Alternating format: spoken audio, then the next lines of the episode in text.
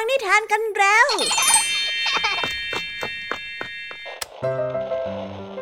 คุณกำลังรับฟังไทย PBS Radio ต่อจากนี้ไปขอเชิญทุกท่าน รับฟังรายการ นิทานแสนสนุกสุดหันษา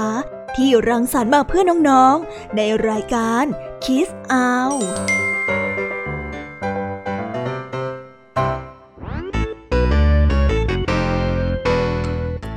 สวัสสวัสดีน้องๆชาวรายการ Kiss Out ทุกๆคนนะคะ วันนี้พี่แยมมี่กับผองเพื่อน ก็ได้เตรียมนิทานสนุกๆมาเล่าให้กับน้องๆได้ฟัง เพื่อเปิดจินตนาการ แล้วก็ตะลุยไปกับโลกแห่งนิทานนั่นเอง น้องๆอยากจะรู้กันแล้วหรือยังคะ ว่าวันนี้พี่แยมมี่และผองเพื่อนได้เตรียมนิทานเรื่องอะไรมาฝากน้องๆกันบ้าง เอาละค่ะ เราไปเริ่มต้นกันที่นิทานของคุณครูไหว วันนี้นะคะ คุณครูไหวได้จัดเตรียมนิทานทั้งสองเรื่องมาฝากพวกเรากันค่ะ ในนิทานเรื่องแรกของคุณครูไหว มีชื่อเรื่องว่า ต้นสน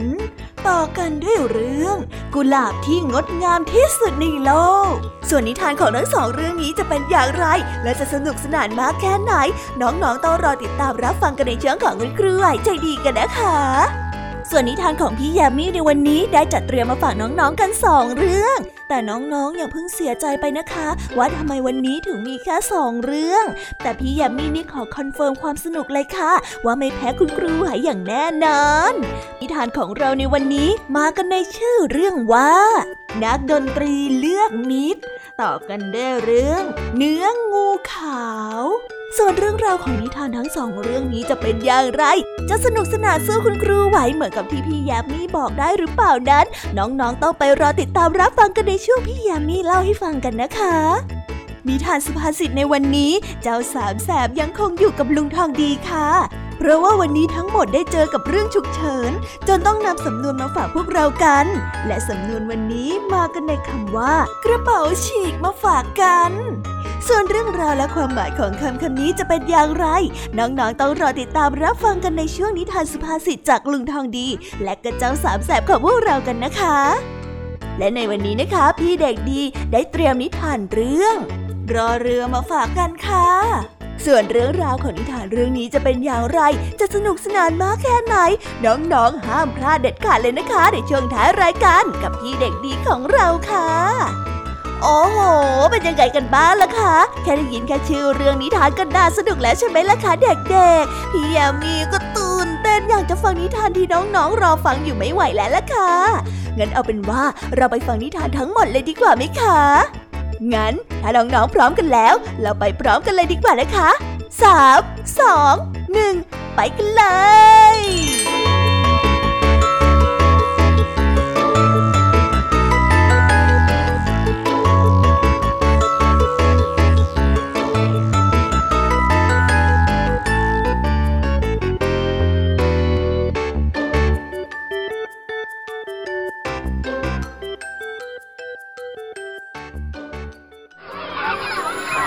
เอ๊ะ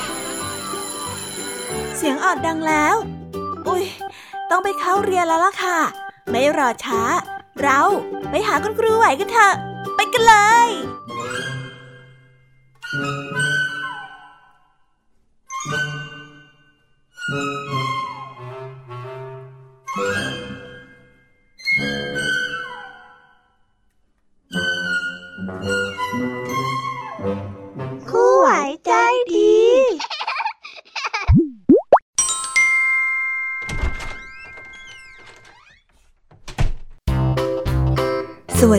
ค่ะเด็กๆ วันนี้นะคะก็กลับมาพบกับคุณครูไหวกันอีกเช่นเคยค่ะ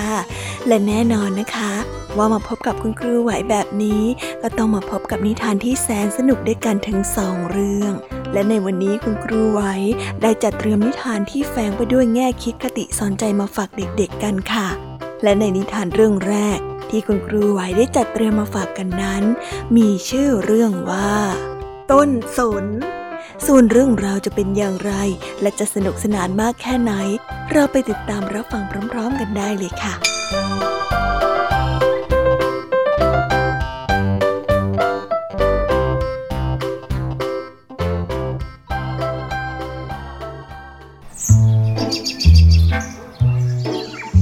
ก็ลครั้งหนึ่งนานมาแล้ว มีต้นสนต้นเล็กๆ ที่กำลังเจริญเติบโตอยู่ในป่าใหญ่ วันแล้ววันเล่า มันได้เฝ้ามองดูความเคลื่อนไหวไปมาในป่าอยู่อย่างเงียบๆ มันได้แอบอิจฉาต้นสนต้นใหญ่ ที่มีคนตัดไม้มาเยี่ยมเยียนมันทุกวัน มันอิจฉาต้นสตรอเบอรี่และเชอร์รี่มาก ที่ถึงแม้มันจะต้นเล็กกว่า แต่ก็มีคนแวะมาเยี่ยมเยียนไม่ขาดสาย มันเฝ้าหวังอยู่ในใจว่า สักวันจะมีใครๆมาสนใจมันบ้าง จนกระทั่งวันหนึ่งเมื่อมันตื่นขึ้นมาในตอนเช้า ต้นสนต้นน้อยๆก็พบว่าต้นสนต้นใหญ่ที่มันเคยเห็นอยู่ทุกวันไม่อยู่ที่เดิมอีกแล้ว มันได้ถามนกนางแอ่นที่เคยทำรังอยู่บนต้นสนว่า ลุงต้นสนที่อยู่ตรงเนินแห่งนั้นหายไปไหนซะแล้วล่ะครับ นกนางแอ่นที่เกาะอยู่ที่กิ่งไม้ของต้นสนน้อยได้ตอบว่าเฮ้ยคนตัดไม้น่ะได้พาต้นสนไปแล้วล่ะเขาน่ะเอาไปทำเป็นเสากระโดงเรือลุงต้นสนโชคดีซะจริงอะได้ไปผจญภัยในที่ต่างๆด้วย ฉันก็แอบใจหายอยู่เหมือนกันนะ เพราะว่าเมื่อวานฉันก็ยังเห็นเขายืนอยู่ตรงนี้อยู่เลยต้นสนน้อยได้ฟังก็ยิ่งเพิ่มความรู้สึกอิจฉามากขึ้นเป็นทวีคูณ พระอาทิตย์ซึ่งเป็นนักปราชญ์ที่คอยให้คำปรึกษาแก่ทุกสรรพสิ่งในป่านี้ ได้ยินต้นสนไร้เดียงสากล่าว จึงได้กล่าวกับต้นสนว่า เจ้าเข้าใจอะไรผิดไปบางอย่างนะเด็กน้อย การที่ต้นไม้ถูกนำออกไปจากป่าน่ะมันไม่ใช่เรื่องดีหรอกนะ เจ้าน่าจะใช้ชีวิตในช่วงวัยเด็กให้เต็มที่ แล้วก็พึงพอใจที่เจ้าจะได้อยู่ในที่ของเจ้าจะดีกว่านะ กล่าวจบแล้วพระอาทิตย์ก็ได้ค่อยๆ ลับหายไปจากขอบฟ้า โดยที่หารู้ไม่ว่าต้นสนน้อยไม่เข้าใจที่เขากล่าวแต่อย่างใด มันยังคงอยากจะออกเดินทางอยู่เช่นเดิม เมื่อคริสต์มาสอีฟมาถึง คนตัดไม้ผู้หนึ่ง ได้ใช้ขวานตัดที่โคนของต้นสนน้อยมันได้รู้สึกถึงความเจ็บปวดอย่างที่ไม่เคยได้รับมาก่อน แต่มันคิดว่า หากทนความเจ็บปวดนี้ได้ก็จะได้ออกเดินทางอย่างที่หวังเอาไว้ ในตอนเย็นของวันนั้น ต้นสนน้อยได้ถูกนำไปที่บ้านหลังหนึ่ง เมื่อรู้สึกตัว ต้นสนน้อยได้พบว่าตามกิ่งก้านของมันเต็มไปด้วยของมากมายที่ไม่รู้จัก ถุงผ้าหลากหลายสีสัน แท่งกลมๆที่มีเปลวไฟอยู่ด้านบน ผลไม้หลากหลายสี และกล่องสี่เหลี่ยมกล่องใหญ่ ๆ วางไว้รอบตัว มีเด็กตัวเล็กๆ หลากหลายคนวิ่งอยู่รอบต้น ต้นสนนั้นดีใจมากที่มีคนให้ความสนใจมัน มันได้มองสิ่งรอบตัวอย่างมีความสุขจนกระทั่งช่วงคริสต์มาสได้ผ่านพ้นไป มันได้ถูกวางไว้ในห้องเก็บของที่มืดสนิท มันได้เริ่มรู้สึกว่าใบที่เคยเขียวชอุ่มนั้น ค่อยๆ กลายเป็นสีเหลือง และบางส่วนก็ได้เหี่ยวแห้งไป กิ่งก้านที่เคยเป็นสีเขียว ได้เริ่มเปลี่ยนสีไปทีละน้อย ทีละน้อย และเรี่ยวแรงของมันก็เริ่มลดน้อยลง ต้นสนได้นึกถึงคำพูดของพระอาทิตย์ ที่มันไม่เคยเข้าใจ ตอนนี้มันพอจะเริ่มเข้าใจบ้างแล้ว ในขณะที่มันกำลังคิดอยู่นั้น แม่บ้านคนหนึ่งที่กำลังลากมันออกมาจากห้องเก็บของ มันได้สัมผัสแสงอาทิตย์อีกครั้ง ตอนนี้ต้นสนมีความหวังเล็ก ๆ ว่า มันคงจะได้กลับบ้าน แต่ทว่ามันคิดผิด ม่บ้านได้ทิ้งมันไว้ที่สวนหน้าบ้านอยู่หลายวัน จนกิ่งก้านของมันนั้นแห้งแข็ง และไม่มีใบเหลืออยู่อีกเลย ตอนนี้เจ้าเข้าใจที่ข้าพูดแล้วหรือยัง การที่คนตัดไม้เขาตัดต้นสนไป การที่คนเดินไปยังต้นสตรอเบอรี่และเชอร์รี่เพื่อเก็บผลของมัน มันไม่ได้น่าอิจฉาอย่างที่เจ้าคิดเลย ต้นไม้เหล่านั้นซะอีกที่อิจฉาเจ้า ที่ไม่มีใครมาวุ่นวายกับเจ้า เฮ้ย คิดได้ตอนนี้ก็คงสายไปแล้วล่ะนะ ระอาทิตย์ได้กล่าวกับต้นสน ซึ่งตอนนี้ต้นสนเข้าใจที่พระอาทิตย์เคยบอกในครั้งก่อนหมดแล้ว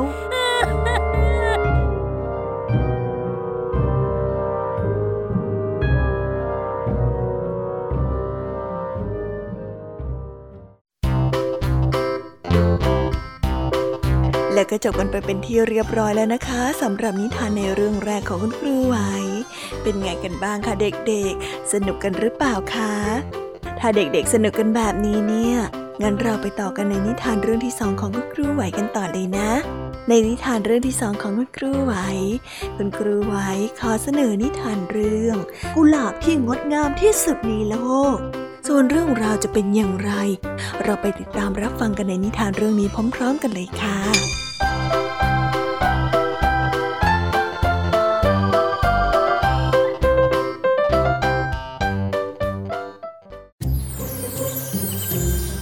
กาละครั้งหนึ่งนานมาแล้ว พระราชินีองค์หนึ่งชื่นชมความงดงามของดอกกุหลาบเป็นอย่างมาก พระราชินีจึงได้นำดอกกุหลาบนานาชนิดมาปลูกในสวนของพระองค์ ทุกวันเวลาของพระราชินีก็จะหมดไปกับชมดอกไม้ในสวน แต่ถึงแม้ว่าพระองค์จะมีดอกกุหลาบมากมาย แต่ก็ยังไม่สามารถหากุหลาบที่ชื่นชอบมากที่สุดได้เลย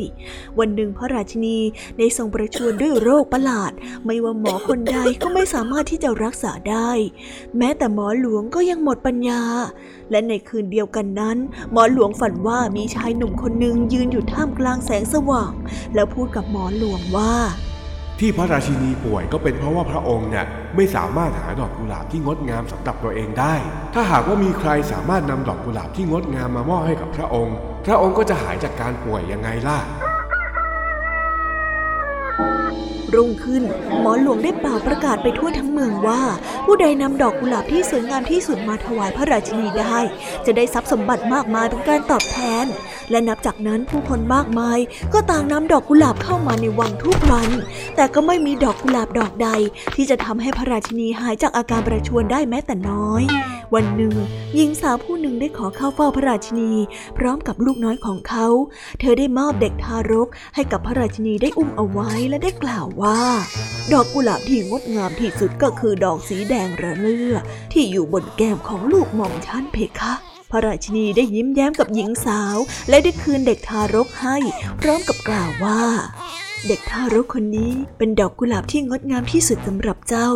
แต่ไม่ใช่ดอกกุหลาบสำหรับข้าหรอกนะ ผู้นั้นได้เข้าใจความหมายที่พระราชินีได้กล่าว เพราะเธอรู้ดีว่าลูกของเธอนั้นงดงามที่สุดสำหรับเธอแล้ว ในวันถัดมา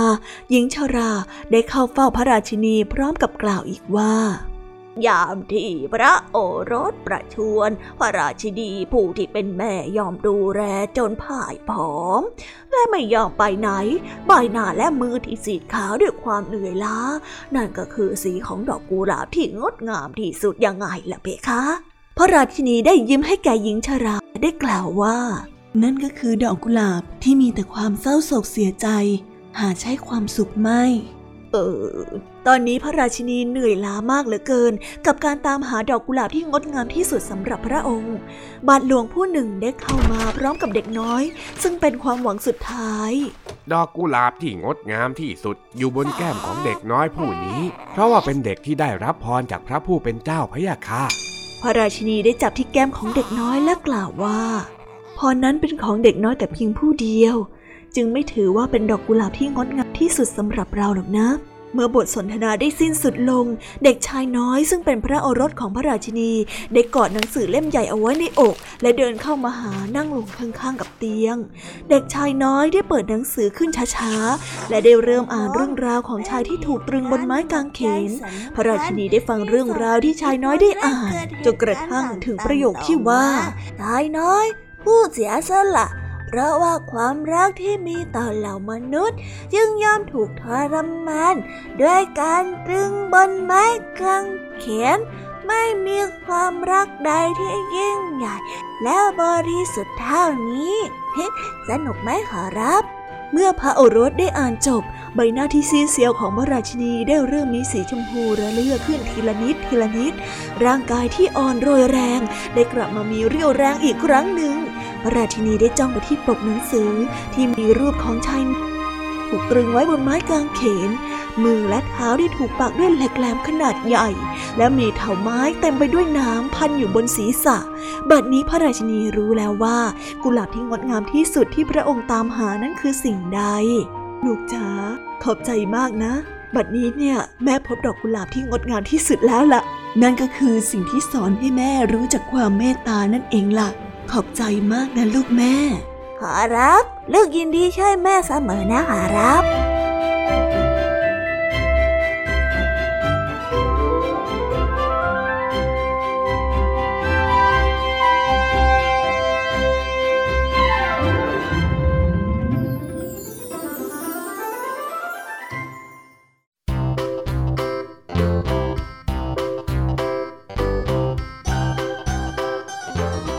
แล้วก็จบกันไปเป็นที่เรียบร้อยแล้วนะคะสำหรับนิทานทั้งสองเรื่องของคุณครูไหว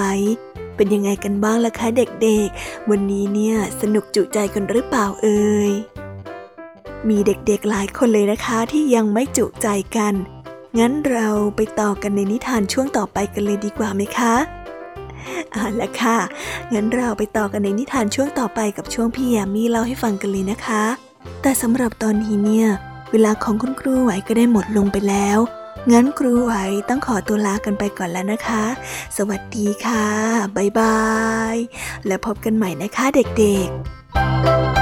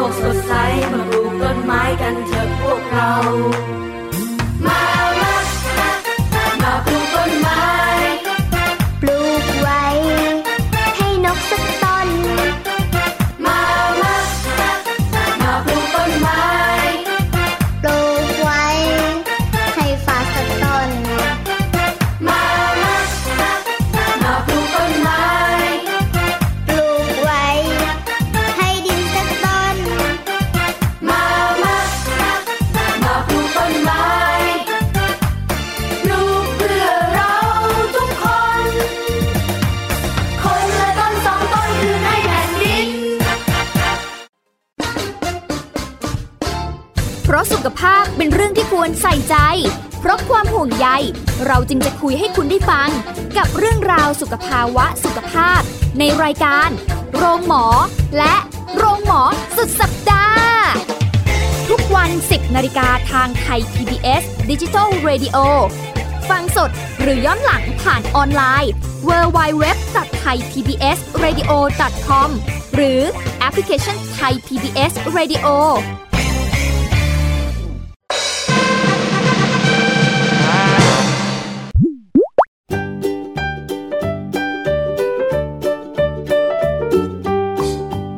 วีดัสสวัสดีค่ะ น้องๆที่น่ารักทุกๆคนของพี่ยามีนะคะ ก็เปิดรายการมาพร้อมกับเสียงอันสดใสของพี่ยามีกันอีกแล้ว และวันนี้ค่ะนิทานเรื่องแรกที่พี่ยามีได้จัดเตรียมมาฝากน้องๆนนั้น มีชื่อเรื่องว่า นักดนตรีเลือกมิตรส่วนเรื่องราวจะเป็นอย่างไรจะสนุกสนานมากแค่ไหน เราไปติดตามรับฟังพร้อมๆกันได้เลยค่ะ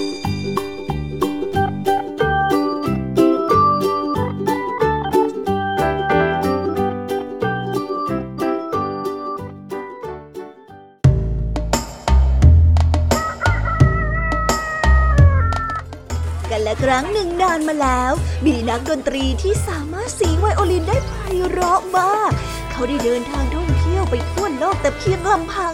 จนกระทั่งวันหนึ่งเขารู้ว่า การที่เขาอยู่แต่เพียงลำพังนั้นมันทำให้เวลาผ่านไปรวดเร็วซะเหลือเกิน เขาน่าจะหาเพื่อนร่วมเดินทางสักคน นักดนตรีจึงได้หยิบไวโอลินขึ้นมาบรรเลงเพลงในทันที เสียงเพลงได้ดังกังวานก้องไปทั่วทั้งป่า ในไม่ช้าก็มีหมาป่าเข้ามาใกล้และได้พูดกับเขาว่า อ๋อท่านช่างสีไวโอลินได้ไพเราะจับใจเหลือเกิน ถ้าท่านสัญญาว่าท่านจะสอนเราเล่นไวโอลินบ้างแล้วก็ เราจะอาสาเป็นเพื่อนเดินทางไปกับท่าน แต่นักดนตรีกลับคิดว่าหมาป่านี้ไม่คู่ควรที่จะเป็นเพื่อนกับเขา จึงได้ออกอุบายเพื่อที่จะหนีไปจากหมาป่าตัวนั้น ได้สิข้าจะสอนไวโอลินให้เจ้า แต่ว่าเจ้าน่ะต้องฝึกสมาธิซะก่อนนะ เมื่อหมาป่าได้ถามถึงวิธีการฝึกสมาธิ นักไวโอลินจึงได้ชี้ไปที่โพรงไม้ และได้บอกกับหมาป่าให้เข้าไปอยู่ในนั้น เพื่อที่จะฝึกสมาธิ เมื่อหมาป่าได้เข้าไปอยู่ในโพรงไม้ เขาก็ได้รีบกิ้งก้อนหินมาปิดทางในทันที เจ้าน่ะไม่คู่ควรจะเป็นเพื่อนร่วมทางของข้าหรอก เจ้าหมาป่าสกปรก เดินมาได้อีกสักพักหนึ่งนักดนตรีก็ได้หยิบไวโอลินมาบรรเลงเพลงอีกครั้งหนึ่งคิดในใจว่า คราวนี้คงได้คนที่คู่ควรมาเป็นเพื่อนสักที แต่ไม่นานนักก็มีสุนัขจิ้งจอกเดินมายังสถานที่ที่เขาเล่นไวโอลินอยู่ พร้อมกับเอ่ยขึ้นว่า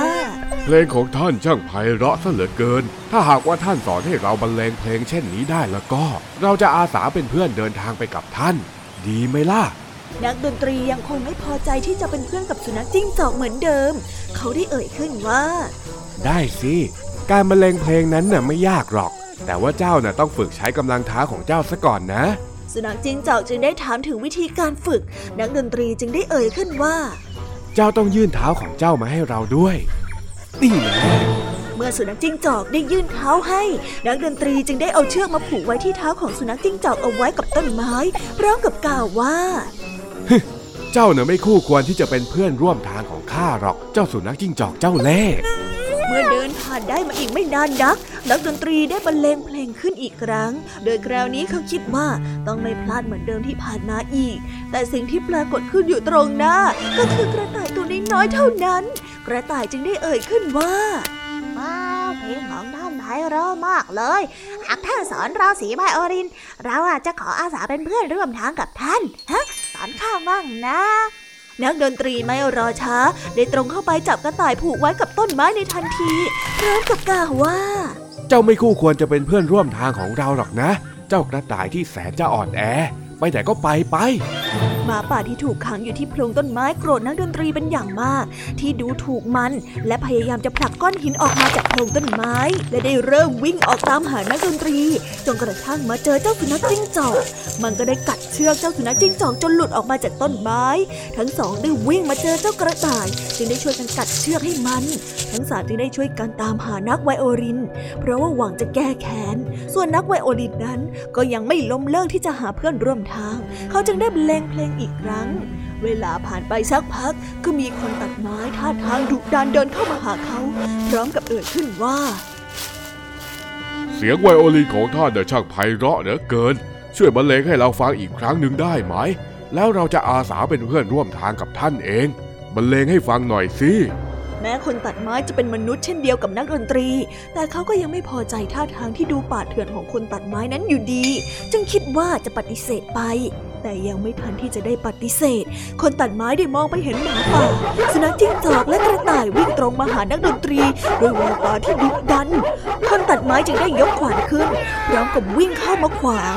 เมื่อสัตว์ทั้งสามเห็นขวานอันคมกริบกระทบกับแสงแวววาว ก็เกิดความกลัวขึ้นมาในทันที จึงพากันวิ่งเตลิดไปคนละทิศคนละทาง นักดนตรีจึงสำนึกได้ว่า เขานั้นไม่น่าดูถูกคนอื่นมาตั้งแต่แรก จึงตกลงที่จะบรรเลงเพลงให้กับคนตัดไม้ได้ฟังอีกครั้ง เพื่อผูกมิตร และทั้งสองจึงออกเดินทางร่วมกันนับตั้งแต่นั้นเป็นต้นมา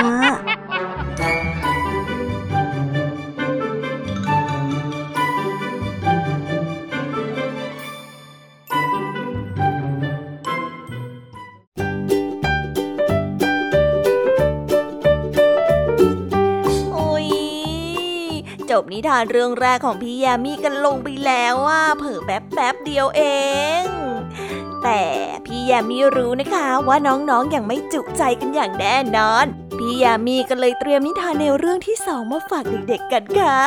ในนิทานเรื่องที่สองนี้ มีชื่อเรื่องว่า เนื้องูขาวส่วนเรื่องราวจะเป็นอย่างไร และจะสนุกสนานมากแค่ไหน เราไปรับฟังพร้อม ๆ กันได้เลยค่ะ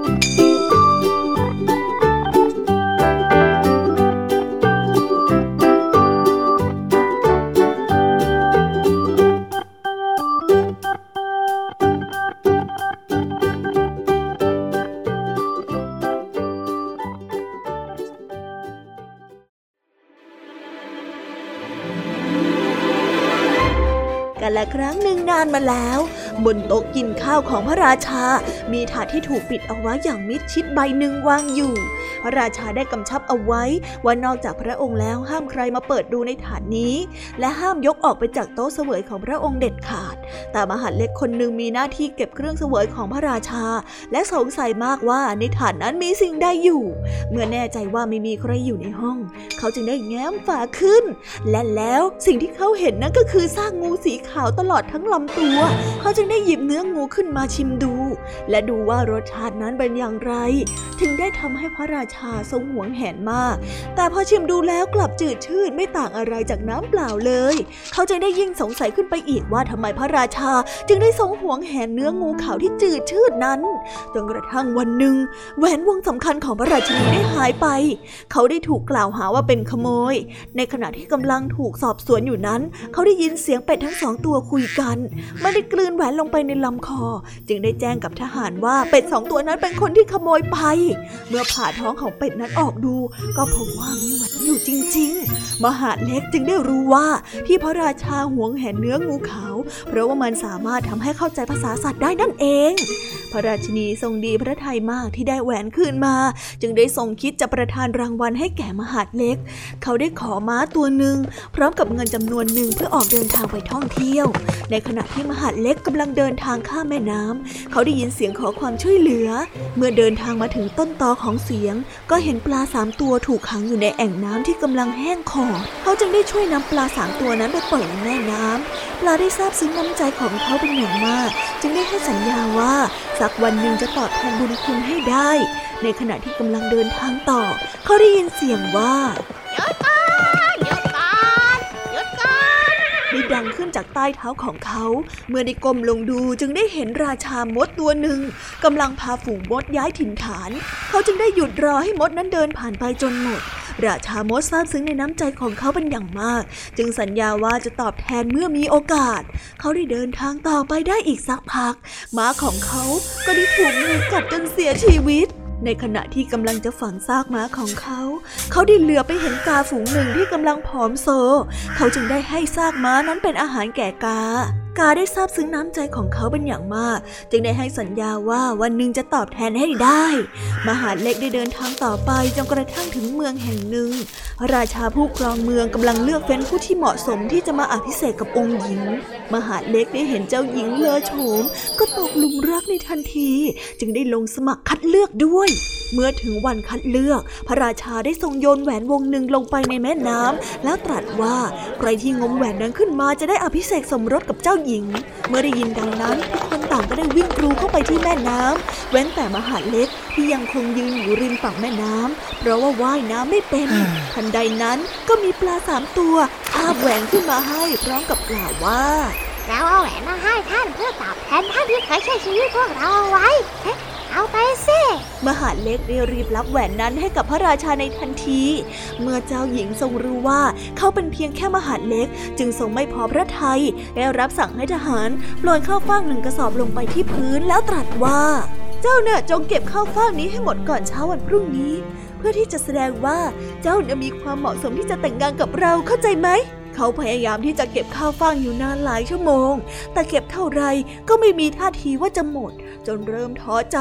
แต่แล้วก็มีฝูงมดฝูงใหญ่ มาเก็บข้าวฟ่างจนหมดในเวลาอันรวดเร็ว เป็นพระราชามดที่เขาเคยช่วยชีวิตเอาไว้นั่นเองเมื่อเจ้าหญิงได้ทรงเห็นว่ามหาดเล็กนั้นสามารถเก็บข้าวฟ่างจนหมด ทั้งที่ไม่น่าจะเป็นไปได้ จึงได้เริ่มพระทัยอ่อน และได้ตรัสกับมหาดเล็กว่า ท่าน จงนำแอปเปิลสีทองที่อยู่บนยอดไม้มาให้กับเรา เพื่อที่จะพิสูจน์ว่าเจ้าน่ะเป็นคนที่เหมาะสม และจะแต่งงานกับเราได้จริง แต่เมื่อไปถึงเขาได้พบว่าภูเขาลูกนั้นอยู่สูงเสียดฟ้า และยากเกินกว่าที่มนุษย์นั้นจะปีนขึ้นไปได้ เขาจึงคิดที่จะตัดสินใจ แต่ปรากฏว่าอยู่ๆก็มีแอปเปิลสีทองหล่นลงมา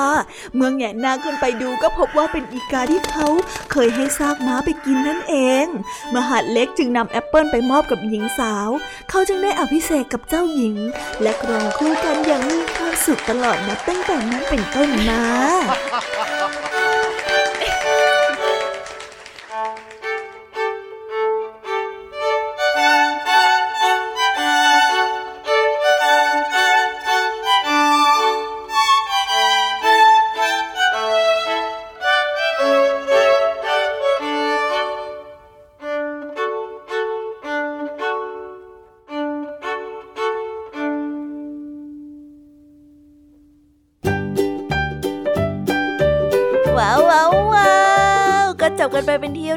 นะคะสำหรับนิทานของพี่ยามีเป็นไงกันบ้างคะเด็กๆ ได้ข้อคิดหรือ คติสอนใจอะไรกันไปบ้าง อย่าลืมนำไปเล่าให้กับเพื่อนๆที่โรงเรียนได้รับฟังกันด้วยนะคะ แต่สำหรับตอนนี้เนี่ยเวลาของช่วงพี่ยามีเล่าให้ฟังก็หมดลงไปแล้วล่ะค่ะ พี่ยามีก็ต้องขอส่งต่อน้องๆ ให้ไปพบกับลุงทองดีแล้วก็เจ้าจ้อยในช่วงต่อไปกันเลย เพราะว่าตอนนี้เนี่ยลุงทองดีกับเจ้าจ้อยอะบอกว่าให้ส่งน้องๆมาในช่วงต่อไปเร็ว อยากจะเล่านิทานจะแย่แล้ว เอาละค่ะ งั้นพี่ยามีต้องขอตัวลากันไปก่อนแล้วนะคะ เดี๋ยวกลับมาพบกันใหม่บ๊ายบาย ไปหาลุงทองดีกับเจ้าจอยกันเลยค่ะ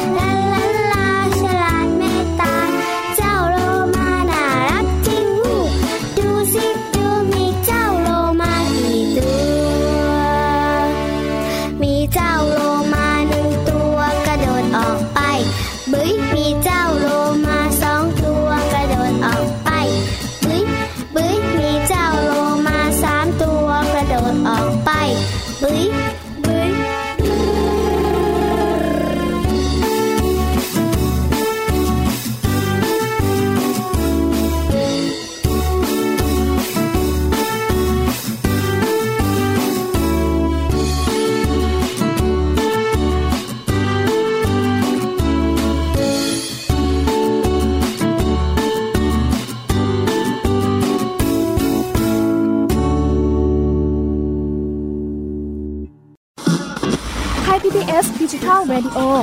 น m e n t for All สถานีที่คุณได้ทั้งสาระและความบันเทิง บนขึ้นระบบดิจิทัล ทุกวัน 6 โมงเช้าถึง 3 ทุ่ม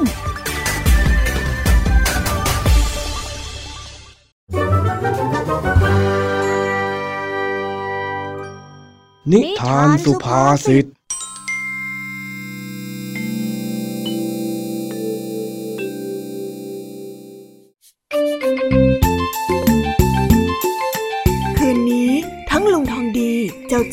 เจ้าแดงและเจ้าสิง ต้องมานอนค้างอยู่ที่โรงแรม เพราะกลับบ้านไม่ได้ เนื่องจากรถเสียเมื่อวาน เจ้าสามแสบไม่เคยได้เข้ามานอนโรงแรมมาก่อน จึงตื่นเต้นกันยกใหญ่ ราวกับว่าทุกสิ่งในห้องพักดูเป็นเรื่องน่าตื่นตาว้ายโอ้เฮ้ยแอร์มันเย็นมากเลย โอ้มันเป็นอย่างนี้นี่เองเห็นแล้วอยากจะได้ไปติดที่บ้านสักตัวหนึ่ง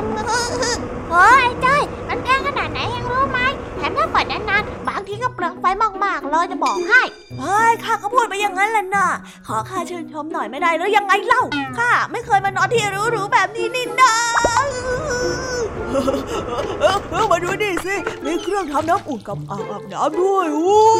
สุดยอดไปเลยโอ้ถ้าที่บ้านข้ามีเครื่องทำน้ำอุ่นแบบนี้บ้าง ข้าจะอาบน้ำวันละสามเวลา เช้ากับวันเย็นไปเลยเฮ้ยเฮ้ยเฮ้ยเฮ้ยนี่ก็เจ๋งดูสิ ไฟห้องอะ ปรับให้มันสว่างมากแล้วก็น้อยมากได้ด้วยยังเออดูดีดูดีดูดีเฮ้ยไหนไหนไหนไหนข้าลองปรับดูบ้างสิโอ้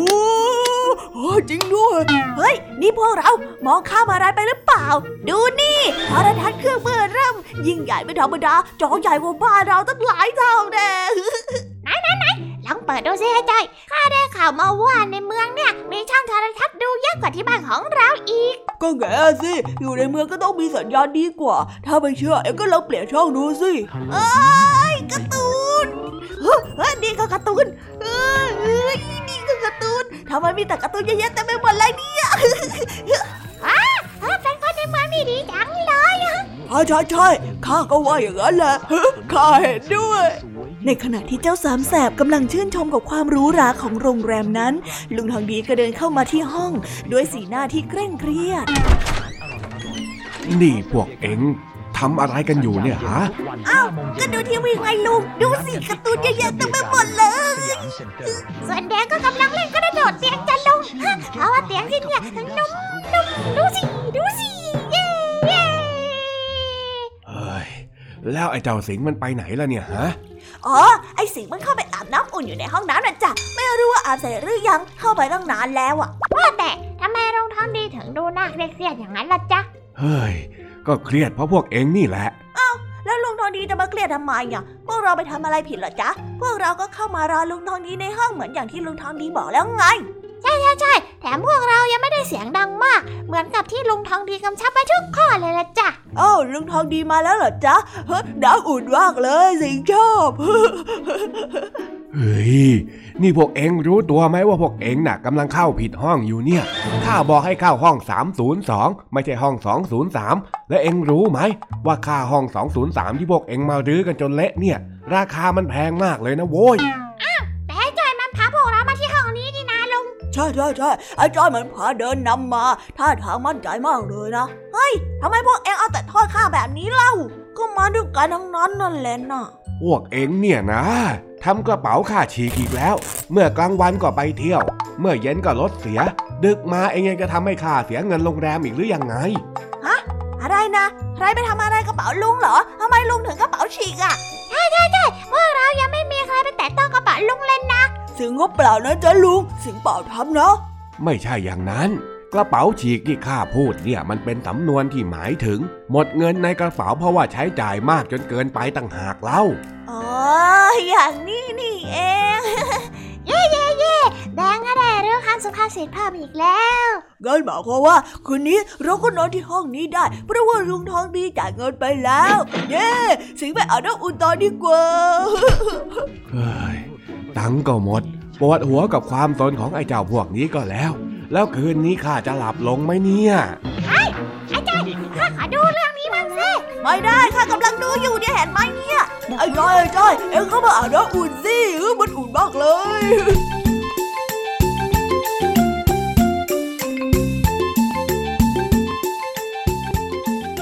แล้วก็จบกันไปเป็นที่เรียบร้อยแล้วนะคะสำหรับนิทานสุภาษิตในวันนี้ เป็นยังไงกันบ้างล่ะคะ สนุกสนานกันหรือเปล่าเอ่ย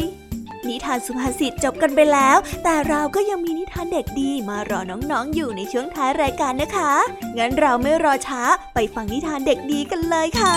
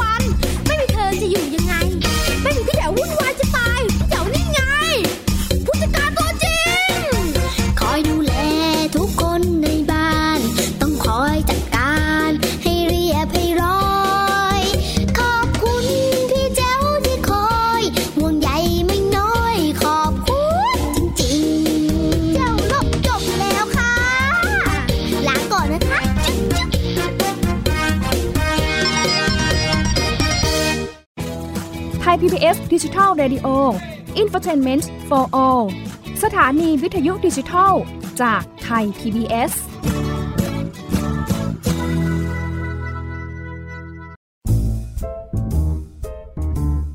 นิทานเด็กดี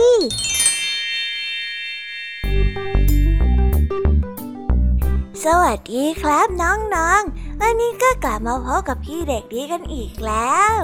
และแน่นอนว่ามาพบกับพี่เด็กดีแบบนี้ ก็ต้องกลับมาพบกับนิทานที่แสนสนุกกันในช่วงท้ารายการ และวันนี้นะครับ พี่เด็กดีก็ได้เตรียมนิทานเรื่อง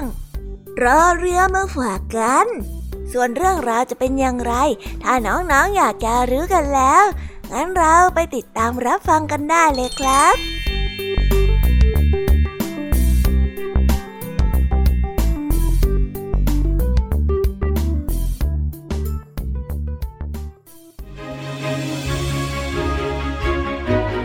สำเภาใหญ่ลำหนึ่งได้ท่องไปที่ท่าเรือเมืองต่างๆ ขนสินค้าจากเมืองหนึ่งไปส่งยังอีกเมืองหนึ่ง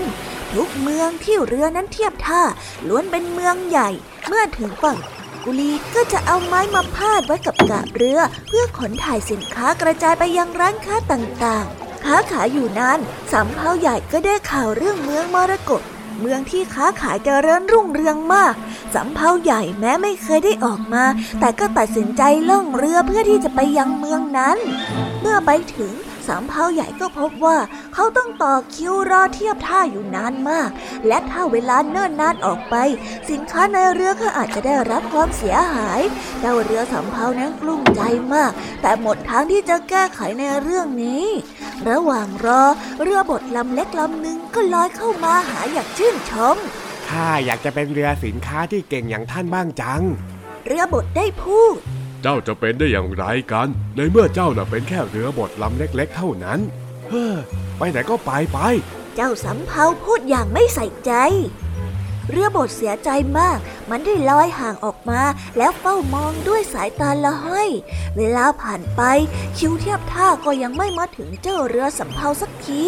ทั้งสินค้าในเรือก็เริ่มเสียหายบ้างแล้วสำเภาใหญ่ได้บ่นกับเรือลำอื่น แต่ทุกลำต่างก็ประสบปัญหาเดียวกันหมด เรือบดลำน้อยรู้ข่าวเข้า มันได้ลอยเข้าไปหาอย่างหวาดเกรงก่อนที่จะเสนอความคิด แต่พี่สำเภา ข้ามีทางช่วยท่านได้นะ เจ้าจะทำอะไรได้เหรอ ข้าขออาสาทยอยขนสินค้าไปจำหน่ายให้ เมืองนี้น่ะมีคลองเล็กๆ มากมายที่เรือใหญ่อย่างท่านเข้าไม่ถึง และข้ามั่นใจว่าในที่ที่ห่างไกลเนี่ย ย่อมมีคนต้องการสินค้าของพี่อย่างแน่นอน เอาล่ะ ให้ข้าช่วยท่านเถอะนะ อืม ที่เจ้าพูดมาก็มีเหตุผล อ้าวงั้นข้าจะลองเชื่อเจ้ากันแล้วกัน สำเภาใหญ่ฟังเหตุผลแล้วก็ดีใจมาก มันตกลงในทันที ไม่นานสินค้าในเรือนั้นก็ขายจนหมด รวมถึงสินค้าในเรือลำอื่นๆด้วยสำเภาใหญ่พอใจมาก และนับจากนั้นเป็นต้นมา เรือบดลำน้อยก็กลายเป็นส่วนหนึ่งของการค้าขายของเรือสำเภาใหญ่เจ้าเรือน้อยได้เป็นพ่อค้าที่ยิ่งใหญ่ ไม่ใช่เพราะขนาดที่ใหญ่โต แต่เพราะความขยันและความเฉลียวฉลาดนั่นเอง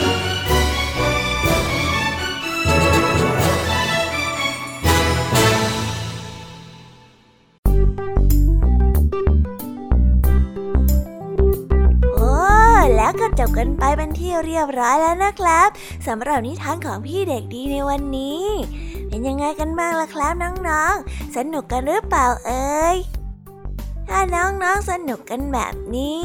เอาไว้วันหลังพี่เด็กดีจะจัดเตรียมนิทานที่แสนสนุกแบบนี้มาฝากกันอีกนะครับ แต่สำหรับวันนี้เวลาของพี่เด็กดีก็หมดลงไปแล้ว พี่เด็กดีก็ต้องขอตัวลาน้องๆกันไปก่อน แล้วพบกันใหม่นะครับ สวัสดีครับ บ๊ายบาย เป็นเด็กดีของคุณพ่อคุณแม่นะครับ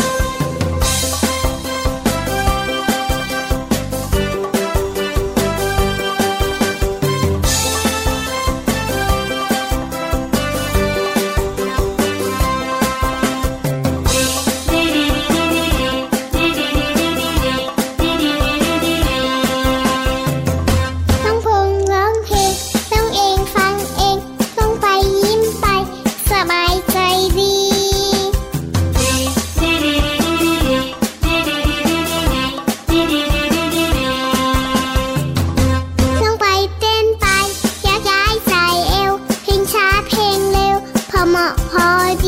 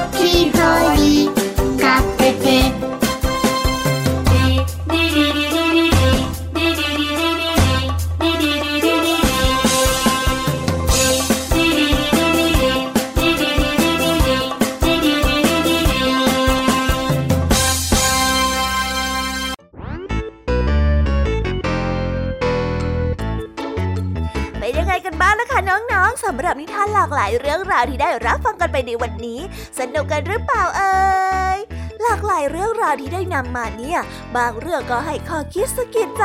บางเรื่องก็ให้ความสนุกสนานเพลิดเพลิน แล้วแต่ว่าน้องๆเนี่ยจะเห็นความสนุกสนานในแง่มุมไหนกันบ้าง ส่วนพี่ยามีแล้วก็พ่องเพื่อนเนี่ยก็มีหน้าที่ในการนำนิทานมาส่งตรงถึงน้องๆแค่นั้นเองละค่ะ แล้ววันนี้นะคะ เราก็ฟังนิทานกันมาจนถึงเวลาที่กำลังจะหมดลงอีกแล้วอะหอย ร ที่ฟังไม่ทันเนี่ย หรือว่าฟังไม่ครบ ก็สามารถไปย้อนรับฟังได้ที่เว็บไซต์ไทย PBS Radio หรือที่แอปพลิเคชันไทย PBS Radio ได้นะ ถึงเวลาที่จะต้องกล่าวคำลาแล้วล่ะค่ะ พี่ยามีต้องคิดถึงน้องๆอีกแน่เลย แต่ไม่ต้องห่วงนะคะน้องๆ พี่ยามีเนี่ยขอสัญญาเลยว่า จะกลับมาพบกันใหม่พร้อมกับนิทานที่แสนสนุกแบบนี้กันอีกแน่นอนค่ะน้องๆ อย่าลืมนำข้อคิดดีๆ ที่ได้จากการรับฟังนิทานที่แสนสนุกของคุณครูไหว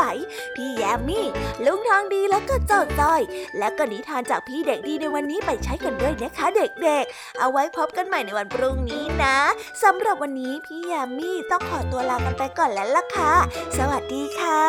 บ๊ายบายนะคะนังนงและพบกันใหม่ค่ะ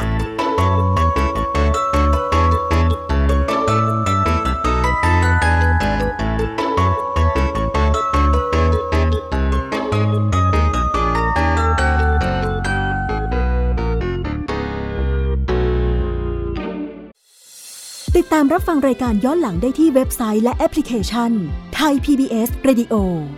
ไทย PBS ดิจิทัล Radio วิทยุข่าวสารสาระ เพื่อสาธารณะและสังคม